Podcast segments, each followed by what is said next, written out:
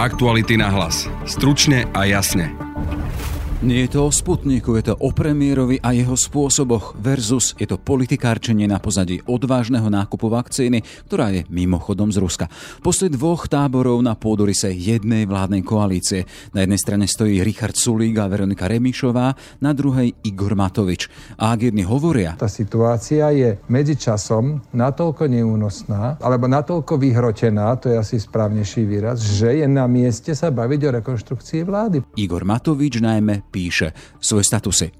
A je tu ešte jedna pozícia. Prosím, prestante sa chovať ako malé deti na pieskovisku. Boris Kolár v pozícii moderátora. Už druhý deň tu máme vládnu krízu. Do čoho vyústi? Odpoveď pozná iba jeden jediný človek a to je ten, kto doteraz všetko riadil a kto doteraz do istej miery aj eskaloval to napätie vnútri koalície a to je Igor Matovič. V druhej časti podcastu sa pozrieme na výstražný prst univerzít, ktoré sú pre pripravované zmeny zákona o ich nastavení v štrajkovej pohotovosti. René Bílik, rektor Trnavskej univerzity ten zákon oslabil či nabúral ich politickú neutralitu ako základ ich autonómie v tom, že do riadiacich štruktúr je možné podľa tohto návrhu nominovať politických e, nominantov ministra školstva. Je štvrtok, 4. marec, moje meno je Jaroslav Barborák. Začalo sa to v útorok večer, pokračovalo nocou na stredu, naplno prepuklo cez deň v stredu a vo štvrtok pokračuje s deklarovaným horizontom najbližšej stredy, za ktorým má byť viac jasno. Vládna kríza, o ktorej už nehovoria len politológovia a komentátori, ale samotní aktéry. Veronika Remišová za ľudí. A ja už mám plné zuby toho, ako si dvaja koaliční partnery odkazujú po sociálnych sieťach, akým spôsobom spolu komunikujú a akým spôsobom sa hádajú. To si nezaslúži Slovensko, ktoré toľko rokov čakalo na zmenu. Boris Kolár, sme rodina. Rozhodne môžem povedať za mňa, nechcem vyťahovať detaily rozhovorov, ale môžem povedať, že sme predbežne prístupní k rokovaniu o nejakej rekonštrukcie v nejakej forme nejakej rekonštrukcie vlády. Rozhodne nie sme za položenie alebo predčasné voľby. A Richard Sulík, Sloboda a Solidarita. Počuli ste to práve od Borisa Kolára, Včera ste to počuli od strany za ľudí. Oni dokonca už aj, aj e, komunikovali, teda, že zvažujú odchod. No tak samozrejme, že to sú veci, e, kde nemá zmysel sa tváriť, že nepočujeme, nevidíme. Nahneval ich postup Igora Matoviča, ktorý nie len, že presadil nákup neregistrovanej ruskej vakcíny Sputnik, ale aj dovozu priamo mediálne asistoval rovno pred vojenským špeciálom, ktorý ju z Moskvy doviezol. A ak oni počas dňa skloňovali výrazy dosť a rekonštrukcie vlády, Igor Igor Matovič písal status za statusom a najmä o Sputniku. Naši koaliční partnery tretí deň tvrdia, ako veľmi zle sme s Marekom Krajčím zrhešili. To je len na ilustráciu jeden, keď sme malým, veľkým zázrakom dohodli dodávku vakcín. Potom však poslal video. Ríšo, Veronika, plne si uvedomujem, že sme nakúpili Sputnik proti vašej vôli. A že hlboko nesúhlasíte s tým, že som bol na Košickom letisku. Na druhej strane si myslím a som doslova presvedčený o tom, že ako predseda vlády som mal psiu povinnosť urobiť všetko preto, aby sme urobili maximum pre záchranu životov a zdravia ľudí na Slovensku. Podaril sa nám malý veľký zázrak. 2 milióny vakcín zachránia tisícky ľudí a bol by som veľmi rád, aby ste mi v tom pomohli. Prosím vás, odložte politikárčenie bokom a hlavne prosím, nevyužívajte Sputnik ako zámienku na rozpad našej vlády, po ktorej ľudia túžili. Nie politikárčenie a sputnik ako zámienka, ale požadovaná rekonštrukcia vlády ako reakcia na nezvládnuté manažované. Tak reaguje druhá strana. A po koaličnej radze dokonca hovoria o Igorovi Matovičovi s prívlastkom konštruktívny. Je Igor Matovič prístupný výmene na tejto pozície? Igor Matovič je predseda strany Olano, ktorá má 53 poslancov a je to najväčšia koaličná strana a bol konštruktívny dnes na koaličnej rade. Napriek tomuto hodnoteniu po hodine zaznamenali sociálne siete ďalší premiérov status. Nikdy by som neveril, koľko nenávisti dokáže spustiť jeden odvážny nákup len preto, lebo vraj bol z nesprávnej strany azimutu. Nelutujem. A potom ešte jeden s avízom na štvrtok, ako na deň dobrých prekvapení. Čo za nimi malo byť? Ruský výrobca vakcíny požiadal práve dnes vo štvrtok Európsku liekovú agentúru o spustenie procesu priebežného hodnotenia, o tzv. rolling review, ktorého cieľom je priebežne posúdiť všetky údaje o jej účinnosti a bezpečnosti. Ide o krok, ktorý predchádza formálnej žiadosti o registráciu. Igor Matovič naviac verejnosti rovnako statusom oznámil, že výrobca Sputnika je pripravený z transakcie so Slovenskom vycúvať a to bez akýchkoľvek sankcií. Osobne ich plne chápem, ak by som bol na ich mieste, tiež by mi bolo nepríjemné, ak by môj liek, ktorý zachraňuje životy, niekto zneužíval na politické zápasy, píše premiér a dodáva, tým duplom, ak 40 iných krajín prosí o čím skoršie dodávky. Tak poprosím kolegov, nech sa rýchlo ešte dnes vyjadria a nezávislé médiá nech umožnia svojim čitateľom tiež vyjadriť názor. Toľko premiér Igor Matovič a jeho internetová komunikácia s verejnosťou a politickými partnermi v čase vládnej krízy. A ako hodnotí vývoj situácie Peter Bardy, šéf-reaktor portálu Aktuality.sk? Pekný deň prajem. Pekný dobrý deň aj vám. Nie je to o Sputniku, je to o premiérovi a jeho spôsoboch versus je to politikárčenie na pozadí toho odvážneho nákupu vakcíny, ktorá je mimochodom z Ruska. Tak sme dnes začínali. E, Peter, sú tieto dva postoje vôbec zlúčiteľné? Zlúčiteľné je prakticky čokoľvek, keď sa rozhodneme, že to chceme zlúčiť.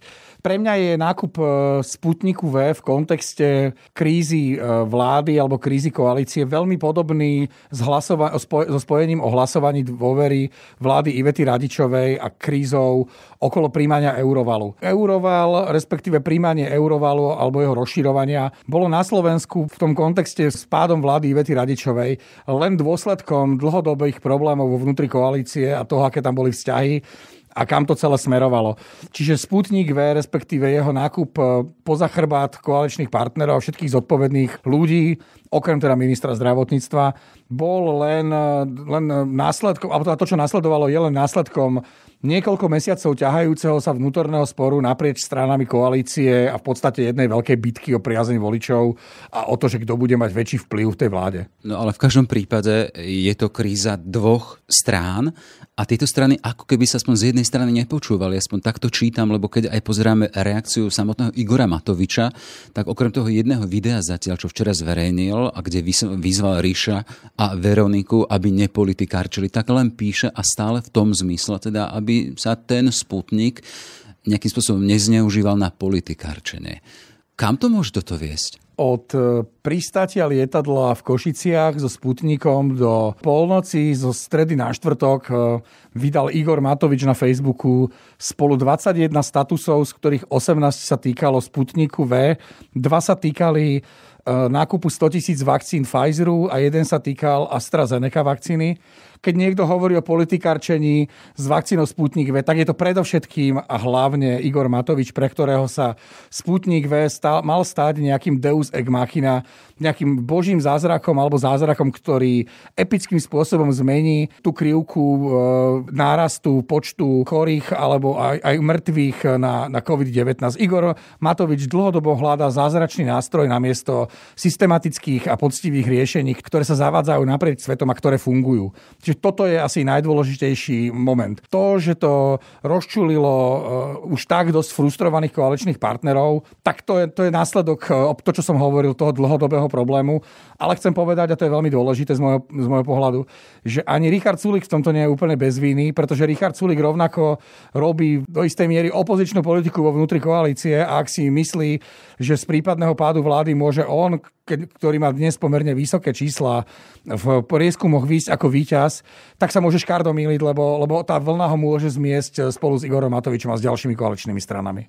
Ale stále sa pýtam, kam to môže priviesť, ak jedna strana hovorí a volá po rekonštrukcii, zásadnej rekonštrukcii vlády a hovoria aj o poste premiéra. Na druhej strane tu stále úradujúci premiér, ktorý to akoby nepočul. Sice včera potom po koaličnej rade aj oni povedali, že sa im javil Igor Matovič ako konštruktívny, ale hodina na to vyšiel ten status, kde hovorí o takej veľkej, čo to tam bolo, nenávisti, že takú nenávisť, ako som začal, to teda už som nezačal dávno.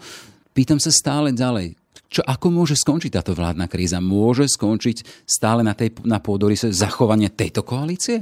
Zoberme si to tak, že táto celá vláda je postavená na nejakých e, snahách o vnútornú diskusiu, ktoré sú však vždy zmazané, alebo väčšinou zmazané, hlavne v tých, v tých najviditeľnejších prípadoch osobným rozhodnutím Igora Matoviča, ktoré si presadí a ostatní koaliční partnery len ticho na to pozerajú. Respektíve zafrflú si, ale vždy poslušne na konci dňa zahlasujú za to, čo Matovič a jeho hnutie v parlamente presadia. To je úplne najdôležitejší moment. E, nákup Sputniku bol niečo, kde už pravdepodobne naozaj pretekli, ten pretekol kalich horkosti v prípade, v prípade Richarda Sulika, ale aj strany za ľudí, kde, do, kde dochádzalo k takým sporom, že už reálne sa hovorilo o štiepení až zániku tejto strany, čo minimálne Veronika Remišova z pozície predsedničky strany nemôže dopustiť. Kam to môže viesť? Tá otázka je absolútne legitimná a je úplne presná. Akorát odpoveď pozná iba jeden jediný človek a to je ten, kto doteraz všetko riadil a kto doteraz do istej miery aj eskaloval to napätie vnútri koalície a to je Igor Matovič. Pokiaľ bude stáť snaha alebo, alebo podmienka na zotrvanie koalície na tom, či Igor Matovič bude alebo nebude predsedom vlády, bude on, kto rozhodne o tom, že či koalícia bude pokračovať. Obávam sa, že Igor Matovič dnes naozaj veľmi ťažko môže prijať možnosť, že by odišiel z postu premiéra a že by namiesto neho vládol niekto iný a uvidíme, či vôbec bude schopný takéhoto rozhodnutia, ak naozaj Richard Sulík a, a Veronika Remišovia neúst, Remišova neustúpia a budú tlačiť na túto zmenu. No ale e, tá vidina alebo tá vízia, ktorá by pokračovala ďalej, keď sme dotiahli, to znamená, že toto koaličné zoskupenie by skončilo a je otvorená cesta pre ďalších. Kto by po prípade pomohol Igorovi Matovičovi číslami, aby mohol dovládnuť, ale vidíš na tej aktuálnej politickej scéne strany, ktoré by sa spojili s Igorom Matovičom, aby to ťahali ďalej? Skôr by som sa pozeral na poslancov z parlamentného klubu alebo z poslaneckého klubu Olano, kto z nich e, chce, e, aby táto vláda padla. Je to o tom, že tam je dnes XY ľudí, pre ktorých je práca poslanca, americký sen, ktorý sa im naplnil s obrovským platom, mnohí možno tento plat už nikdy nezarobia a preto by boli blázni, keby hlasovali za pád vlády. Čiže okrem, varianty, že kto by dovládol s Igorom Matovičom, tu kľudne môže byť variant aj taký, že kto by dovládol so Saskou za ľuďmi a sme rodina z aktuálnych poslancov poslaneckého klubu Olano, pretože, pretože ak si oni spočítajú, že koľko dnes reálne zarábajú a čo ich čaká po páde vlády, tak im to jednoducho ekonomicky nemôže vychádzať inak, ako zotrvať čo najdlhšie v parlamente, lebo to má pre nich výhody. Ale to ja to teraz v tejto chvíli len špekulujem. Čiže tých možností naozaj viacero, dokonca sa môže pokojne stať, že tá téma vyšumí je vidieť, že, alebo je, je skúsenosť nám hovorí, že s každým dňom sa krízy e, podobného typu postavené na silnej emocii po, e, môžu ako keby dostávať do takého do väčšieho kľudu, väčšieho pokoja a nakoniec sa, si môžu podať ruky a povedať, že OK, však nejak to teda ešte skúsime. Táto koalícia je veľmi špecifická a dnes nie je naozaj vôbec jednoduché Eh, odhadovať, čo sa môže stať zajtra, a nie ešte po do stredajšieho rokovania sme rodina, ktoré má sama zaujať stanovisko k tomu problému. Čo má byť budúcu stredu. Uh, už len jednu vec. Eh, čo mení na celej tej situácii ten, ten dnešný fakt, že samotný Igor Matovič ešte včera večer teda avizoval nejaké dve prekvapenia. Dnes sa to zhmotňuje v tom teda, že ten výrobca Sputniku požiadal v podstate o začatie procesu registrácie, teda ešte nie samotnú registráciu, ale to, čo je predchádza. A Igor Matovič to zasa predáva v svojom statuse a v podstate s otázkou k svojim koaličným, stále koaličným partnerom, teda, že čo vy na to, že on teda je za to. Ale nie je to čudné, že Igor Matovič vie dopredu o tom, že ruská strana požiada o registráciu vakcíny. Však toto, toto je už samé o sebe šialené, že predseda suverenej krajiny sa dozvedá o tom, že štát, ktorý stojí v hybridnej vojne na, na opačnej strane ako členská krajina Európskej únie, mu dáva dopredu informácie, čo ide robiť. Čak to je podľa mňa už úplne cez čiaru. Čiže Igor Matovič sa teraz snaží, alebo teda respektíve od vypuchnutia problému so Sputnikom, sa snaží navodiť alebo zmeniť azimút na to, že on chce zachraňovať životy a tí druhí riešia nejaké politikárčenie. Tu nejde o zachraňovanie životov, tu nejde o politikárčenie so Sputnikom, tu nie je už dnes problém, či vakcína je registrovaná alebo nie je registrovaná.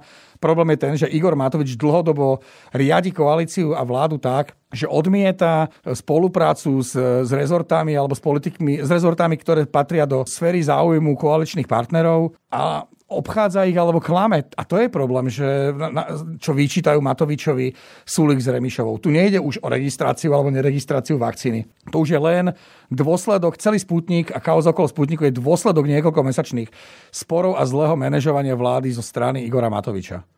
Záverečná veta, možno sú veci teda tie možné scenáre, ktoré nás čakajú v najbližších dňoch. No to môže byť, že vyšumí to, to sa môže pokojne stať. Druhý, že sa dohodnú na tom, že, že vymenia možno ministra zdravotníctva. Tretí, že naozaj vymenia Igora Matoviča.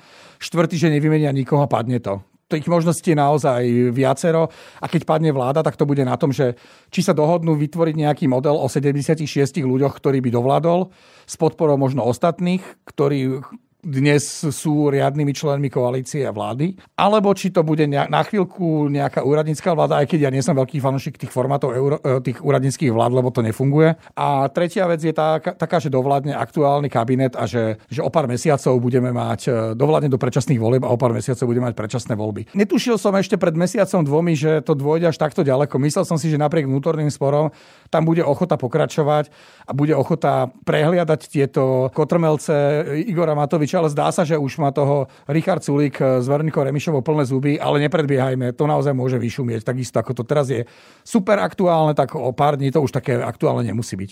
Budeme to sledovať ďalej. Toľko teda Peter Bardy, šéf-redaktor portálu Aktuality.sk. Ešte pekný deň prajem. Pekný deň všetkým. Skvalitnenie vysokých škôl versus oklieštenie akademickej samozprávy, akademických slobôd a otváranie dverí pre politiku a rovno snaha vysokej školy si politicky podriadiť. Pozície, do ktorých už nejaký týždeň postavila pripravovaná novela vysokoškolského zákona. Na jednej strane stojí ministerstvo školstva, na druhej samotné vysoké školy, čas ktorých je už aj v štrajkovej pohotovosti. O téme a o probléme sa budeme rozprávať s René Bílikom, rektorom Trnavskej univerzity v Trnave. Pekný deň, vítajte. Dobrý deň. Pán rektor, ešte predtým, ako sa dostaneme k tej aktuálnej kauze a k tomu teda k samotnému zákonu, návrhu zákona, chcem sa spýtať takú úplne jednoduchú vec. Ste vy osobne spokojní s úrovňou vysokých škôl na Slovensku, so systémom vzdelávania na nich? Mohlo by sa zdať, že to je komplikovaná otázka, ale nie je. Ja keď poviem to ináč, kto je spokojný e, so všetkým tým, čo e, sa na Slovensku deje a, a ktorá z tých oblastí e, spoločenského života vyvoláva tú absolútnu spokojnosť? Určite ani jedna.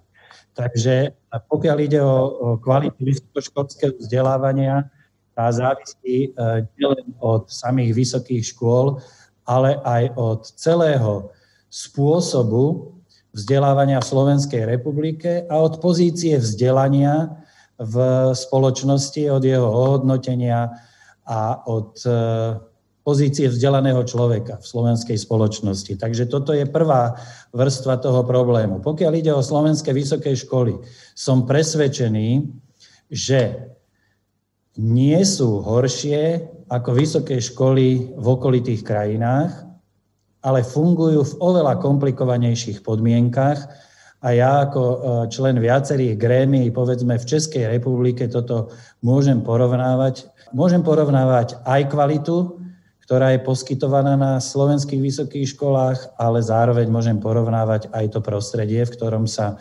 vzdelávanie na vysokých školách na Slovensku uskutočňuje. A tu môžem povedať, že ťaháme za kratší koniec. Pokiaľ ide o situáciu, na ktorú reflektuje a reaguje aj návrh novely vysokoškolského zákona. Musím povedať, že je tam e, zo pár vecí, ktoré sú nevyhnutné a potrebné, ale to sa už dostávame priamo e, do problému, v ktorom dnes žijeme a ten problém budeme riešiť. Len ešte chcem sa vrátiť k vyslovene k tej kvalite a úrovni toho vzdelávania a vysokých škôl na Slovensku, lebo to je v podstate e, ten spiritus movens, ktorý každý chce už, už 10 ročia na Slovensku riešiť. Je to dopyt, len chcem poukázať na ten obraz vysokoškolákov a vysokých škôl dnes, ktorý aj v spoločnosti je. Sme konfrontovaní s tým, že na vysoké školy sa dnes dostane takmer každý, lebo vysoké školy si počtom študentov naháňajú peniaze vysokoškolských pedagógov, tí sú neraz v takých postaveniach, že ak chcú robiť svoju vedu, musia sa uskromniť a poznám viacero prípadov osobne teda, že šli radšej robiť niečo iné, napríklad aj predávať. Čiže to je obraz slovenského vysokoškolstva. Hovorím, že nie je komplexný, ale predsa len medzi ľuďmi žije. Vy sám hovoríte, kto by bol spokojný. Čiže ten dopyt po skvalitnení tu je. Tu je ale otázka, či jeho naplnením bude aj to, čo aktuálne prichádza z rezortu školstva? No dotkli ste sa kľúčovej veci a to je spôsob e, financovania vysokých škôl a ja hľadám slova, aby som e, pri potenciálnych reakciách na ne nebol obvinený, že hovorím len o peniazoch, ale spôsob financovania vysokých škôl, tá závislosť od počtu študentov robí z vysokoškolského vzdelávania na Slovensku e, naozaj masové vzdelávanie, čo nie je dobre, pretože platí, a ja som to povedal verejne už niekoľkokrát, že už nerobíme výber, ale mnohokrát nábor. Toto je prvá kľúčová komplikácia, ktorá znemožňuje kvalitnejšie sústredenie sa na prácu, ale aj e, na prácu s kvalitnými uchádzačmi. Podstatná časť vysokých škôl, vlastne prvé ročníky štúdia využíva na to, aby, aby uviedla nových študentov nielen do problematiky, ale aby ich naučili študovať. A e, oni s týmito návykmi neprichádzajú zo stredných škôl a mnohí z nich e, jednoducho precenili svoje síly. Ale to spôsobuje tá situácia závislosti od počtu študentov. A potom od toho sa odvíja množstvo ďalších vecí, aj e, nedostatočné financovanie vedy, výskumu, ale nechcel by som hovoriť v tejto súvislosti o peniazoch. Jasné. V každom prípade sme v situácii, keď aj vaša vysoká škola vstúpila do štrajkovej pohotovosti. S čím ste nespokojní v tom aktuálnom návrhu ministerstva školstva, ktorý prichádza tiež s ambíciou deklarovanou skvalitniť kvalitu vzdelávania a kvalitu samotných vysokých škôl? a aj tú decíznu sféru, keď vy hovoríte o tom, o probléme financovania, aby aj to, aj to rozhodovanie o financiách bolo iné. V čom je z vášho pohľadu tento návrh problematický? Základom európskej, ale naozaj aj, aj svetovej západnej tradície v oblasti vysokých škôl je ich samozprávne riadenie a ich e, autonómia, v jadre ktorej je politická neutralita. A návrh, ktorý prišiel z ministerstva školstva ako návrh úpravy súčasného zákona o vysokých školách, radikálnym spôsobom spochybnil a obral o kompetenciu samozprávne orgány vysokých škôl a na druhej strane oslabil či nabúral ich politickú neutralitu ako základ ich autonómie v tom, že do riadiacich štruktúr je možné podľa tohto návrhu nominovať politických e, nominantov ministra školstva. Tu je jadro toho sporu a nejde, a hovorím to s plnou vážnosťou, v tomto prípade ani o funkcionárske miesta, ani o krytie si vlastného chrbáta, ale ide o tento kľúčový problém. Pán rektor. Autonómiu vysokých škôl, ich samozprávne riadenie. Hej. E, tým jadrom sváru sú tie správne rady, ich zloženie. Ale ak sa pozrieme na súčasnú situáciu, aj tam malo ministerstvo svoje zastúpenie. V čom sa to teraz má meniť? Súčasné správne rady Áno, majú medzi sebou nominantov ministerstva školstva, ale nemali tie kompetencie, ktorým chce e, prisúdiť novela tohto zákona. A síce buďte veľmi konkrétni. Mhm. Samozprávy vysokých škôl, reprezentované predovšetkým akademickými senátmi, prichádzajú o svoje kľúčové kompetencie. Poprvé, v oblasti ekonomickej, Senát by už v budúcnosti nemal rozhodovať o rozpočte vysokej školy, teda o použití finančných prostriedkov, nemal by rozhodovať o tom, čo je a čo nie je rozvoj vysokej školy, nemal by mať dosah na to, kto bude vysokú školu reprezentovať, či už ako prorektor alebo rektor. A toto odoberanie kompetencií e, samozprávnym orgánom sa posúva až na úroveň jednotlivých fakult. A presúvajú sa tieto e, právomoci dokonca až e, právomoci, ktoré rozhodujú o splynutí či zlúčení vysokej školy s nejakou inou, teda v konečnom dôsledku aj o možnom zániku vysokej školy, na ministerských nominantov v správnej rade. A toto je ten kľúčový problém. V čom sa zmení situácia? Lebo ten aktuálny stav je taký, že aktuálne v tej správnej rade sú 14 členovia, kde vysoká škola má nejakých dvoch, ak sa nemýlim, a potom by mali byť v 8 a s tým teda, že vysoká škola by mala mať viac, polovicu štyroch a polovicu by menoval minister. V čom sa tá situácia mení? Nie je to, že teraz by mala, po novom by mali mať vysoké školy viac zástupcov v správnej rade? Nie, mení sa, mení sa v tých právomociach. Správna rada v tom návrhu zákona nie je definovaná ako samozprávny orgán. Napriek tomu má alebo preberá kompetencie, ktoré doteraz samozpráva mala. A to sú hospodárske a personálne. A to je ten problém, pretože e, akademická obec, ktorá si volí akademické senáty, nebude mať dosah ani na hospodárenie e, vysokej školy a dokonca ani na rozhodovanie o jej existencii. Tu môže byť protiargument, ale že peniaze prichádzajú zo štátu a štát chce mať páku a svojich ľudí, ktorí to kontrolujú, aby tie peniaze boli vynakladané efektívne a tam, kam majú. Peniaze prichádzajú zo štátneho rozpočtu do sektora vysokých škôl na základe parametrov, ktoré vysoká škola musela splniť a podľa tých parametrov sa delia prostriedky medzi jednotlivé vysoké školy. Časť z nich závisí od počtu študentov, ale podstatná časť v ostatných rokoch závisí aj od výsledkov vo vede a výskume. Vysoká škola hospodári s týmito prostriedkami podľa rozpočtových pravidel a podľa zákona o rozpočtových pravidlách a toto hospodárenie je kontrolované auditorom a kontrolované aj e, tým, kto tie prostriedky rozdeľuje, teda ministerstvom školstva.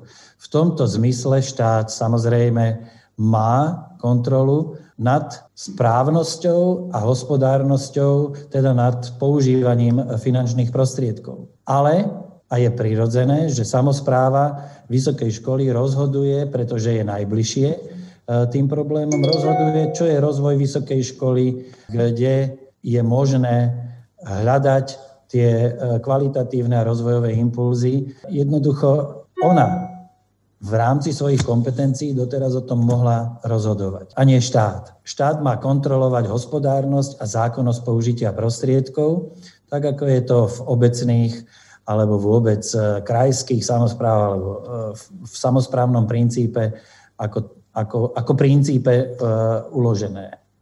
Hej, čiže tí ministrovi v úvodzovkách ľudia, ktorí by mali sedieť v správnej rade podľa aktuálneho návrhu, ktorý sa ale podľa toho, čo sa hovorí, bude ešte prepracovať, doplňať a možno aj v spolupráci, ste pozvaní ako vysoké školy, ako zastupce akademickej obce, aby ste spolupracovali na tých zmenách. Ale aktuálne, ak hovoríme, prečo sa bojíte tých ministrových ľudí? To teraz zjednodušujeme, ale je to v tom teda, prečo sa vysoké školy boja ministrových ľudí? Povedal som a som o tom presvedčený a nie len ja, že základom autonómie vysokej školy je politická neutralita, e, čím sa chápe nemožnosť mocenských orgánov štátu a politických nominantov zasahovať do vnútorného života a chodu vysokej školy. Ak by kľúčové rozhodnutia ktoré upravujú vnútorný život vysokej školy, mali príjmať politickí nominanti, tak je otvorený priestor pre toto zasahovanie, ale zároveň aj pre dosť veľkú nestabilitu, pretože by sme sa mohli dočkať že e, toho, že vysoká škola po každých voľbách do Národnej rady Slovenskej republiky e, bude mať, podobne ako to vidíme v iných orgánoch štátnej správy nové vedenie, nových e, ľudí v správnej rade, ktorí budú novým spôsobom a, a podľa iných než dovtedajších e, preferencií rozhodovať o živote vysokej školy. Jednoducho ruší sa samozprávny princíp a, a vysoká škola sa dostáva do vplyvu nominantov štátu. Vieme teda, že v útorok bolo to stretnutie na ministerstve školstva so zástupcami akademickej obce, čiže e, boli tam predstaviteľa rektorskej konferencie, ale aj študentov, s tým teda, že je tam otvorenosť spolupracovať na úprave tohto vysokoškolského návrhu vysokoškolského zákona. Chcem sa spýtať, s čím nebudete súhlasiť, alebo teraz ste v štrajkovej pohotovosti, čo budú tie podmienky pri zmene tejto legislatívy, za ktoré nepôjdete? Ja som veľmi rád, že to útorkové rokovanie dospelo do bodu, keď ministerstvo súhlasilo s vytvorením e, spoločnej pracovnej skupiny, ktorá by sa mala zaoberať e, novelizáciou zákona o vysokých školách. Keď sme mali rektorskú konferenciu, tak pán minister toto odmietal vraj pre nedostatok času. Takže je dobré, že ministerstvo súhlasí s dialogom a so spoločným rokovaním. Zároveň mám informácie od prezidenta Slovenskej rektorskej konferencie, že ministerstvo dalo záruky, že pôjde do tých rokovaní s rešpektom voči samozprávnym kompetenciám vysokých škôl. A hovorím to preto, lebo tu je tá hranica, za ktorú a to viem aj od predstaviteľov oficiálnych reprezentácií vysokých škôl, nebudeme ochotní ísť. Ten zákon je potrebné vystavať na novom princípe, a to je princíp e, rešpektu voči samozpráve a autonómii vysokej školy. A v tom momente sú tie rokovania otvorené pre všetko to pozitívne, čo v návrhu zákona bolo. A, a tých e, pozitívnych vecí tam bolo niekoľko, ktoré sa môžu prevziať aj do tej novej verzie, ak ona bude postavená na zachovaní samozprávnych kompetencií a autonómie, pretože k tomuto sa aj Slovenská republika zaviazala v Magna charte ktorej je účastníkom a, a ktorá zaručuje autonómiu vysokým školám. Spomínali sme tu štrajkovú pohotovosť viacerých vysokých škôl. Chcem sa spýtať, dokedy bude trvať? Budete čakať až, keď bude jasné znenie zákona až v parlamente? Vieme teda, že k zmene toho zákona môže dosť ešte aj na schôdzi Národnej rady v druhom čítaní. Čiže len sa chcem spýtať, dokedy budete na vysokých školách štrajkovej pohotovosti? Viete čo, štrajková pohotovosť a tak ako mňa o nej informovali reprezentanti nášho akademického senátu, je predovšetkým signálom, že aj v čase, keď študenti už takmer rok nie sú v budovách e, univerzít a nie sú v posluchárniach, sledujú túto situáciu a citlivo na ňu reagujú. Takže tá zvýšená pozornosť bude určite trvať až do ukončenia tých rokovaní a napokon až do chvíle, keď sa bude o zákone rokovať a až do chvíle, keď on bude, ak bude, v Národnej rade odhlasovaný a budú sledovať, že či tie záruky, ktoré dalo ministerstvo, bude práve ministerstvo e, vo svojom návrhu, ktorý pôjde do parlamentu rešpektuje. Akademický senát Trnavskej univerzity zásadne nesúhlasí s medializovanými cieľmi pripraveného návrhu, to citujem zo stanoviska. A tu ma zaujalo to, že s medializovanými cieľmi pripraveného návrhu vy ste boli odkázaní iba na to, čo bolo v médiách, nemali ste text toho, čo sa pripravovalo aj jednoducho k pripomienkovaniu, k nazretiu? No, bohužiaľ, toto je, e, toto je výraz e, situácie, v ktorej sa zákon pripravoval, aj, aj situácie, e, v ktorej sme sa s ním zoznámili. E, neboli ani reprezentanti vysokých škôl z radou rektorov, ani zo zástupcov študentov a, a ďalších prizvaní k príprave tohto návrhu. Doteraz sme nevideli dôvodovú správu k tomuto návrhu a aj, a tam som bol teda osobne, pri prerokúvaní návrhu v grémiu rektorskej alebo v pléne rektorskej konferencie sme nedostali ani vysvetlenie, ani dôvodovú správu. Jednoducho boli sme odkázaní najprv na neoficiálnu verziu, ktorá kolovala na Slovensku a potom na oficiálnu verziu, ktorú sme dostali niekoľko dní pred rokovaním, ale v príprave nebol nikto prizvaný, aspoň z oficiálnych reprezentácií nikto. Vy ste vo funkcii, myslím, od roku 2019, od apríla. Je to bežné takéto správanie sa ministerstva či ministra, teda, že takýmto spôsobom nechá na holičkách. No teda teraz hovoríme o univerzitách, o rektoroch, keď sa jedná o nás bez nás. To je obraz súčasného stavu? No bohužiaľ je to obraz súčasného stavu, lebo s veľmi problematickým spôsobom prerokúvania návrhu rozpočtu vysokých škôl na tento rok sme sa už stretli a niečo podobné bola príprava tohto zákona ale musím povedať, že kolegovia, ktorí sú vo funkcii dlhšie, tvrdia, že s takýmto postupom e, sú konfrontovaní po prvý raz. Toľko teda rektor Trnavskej univerzity René Bílik. Všetko dobré a nech sa vám darí. Ďakujem veľmi pekne. Aktuality na hlas. Stručne a jasne. Sme v závere. Aj tento podcast vznikol vďaka vašej podpore, o ktorú sa uchádzame aj naďalej. Ešte pekný deň želá Jaroslav Barborák.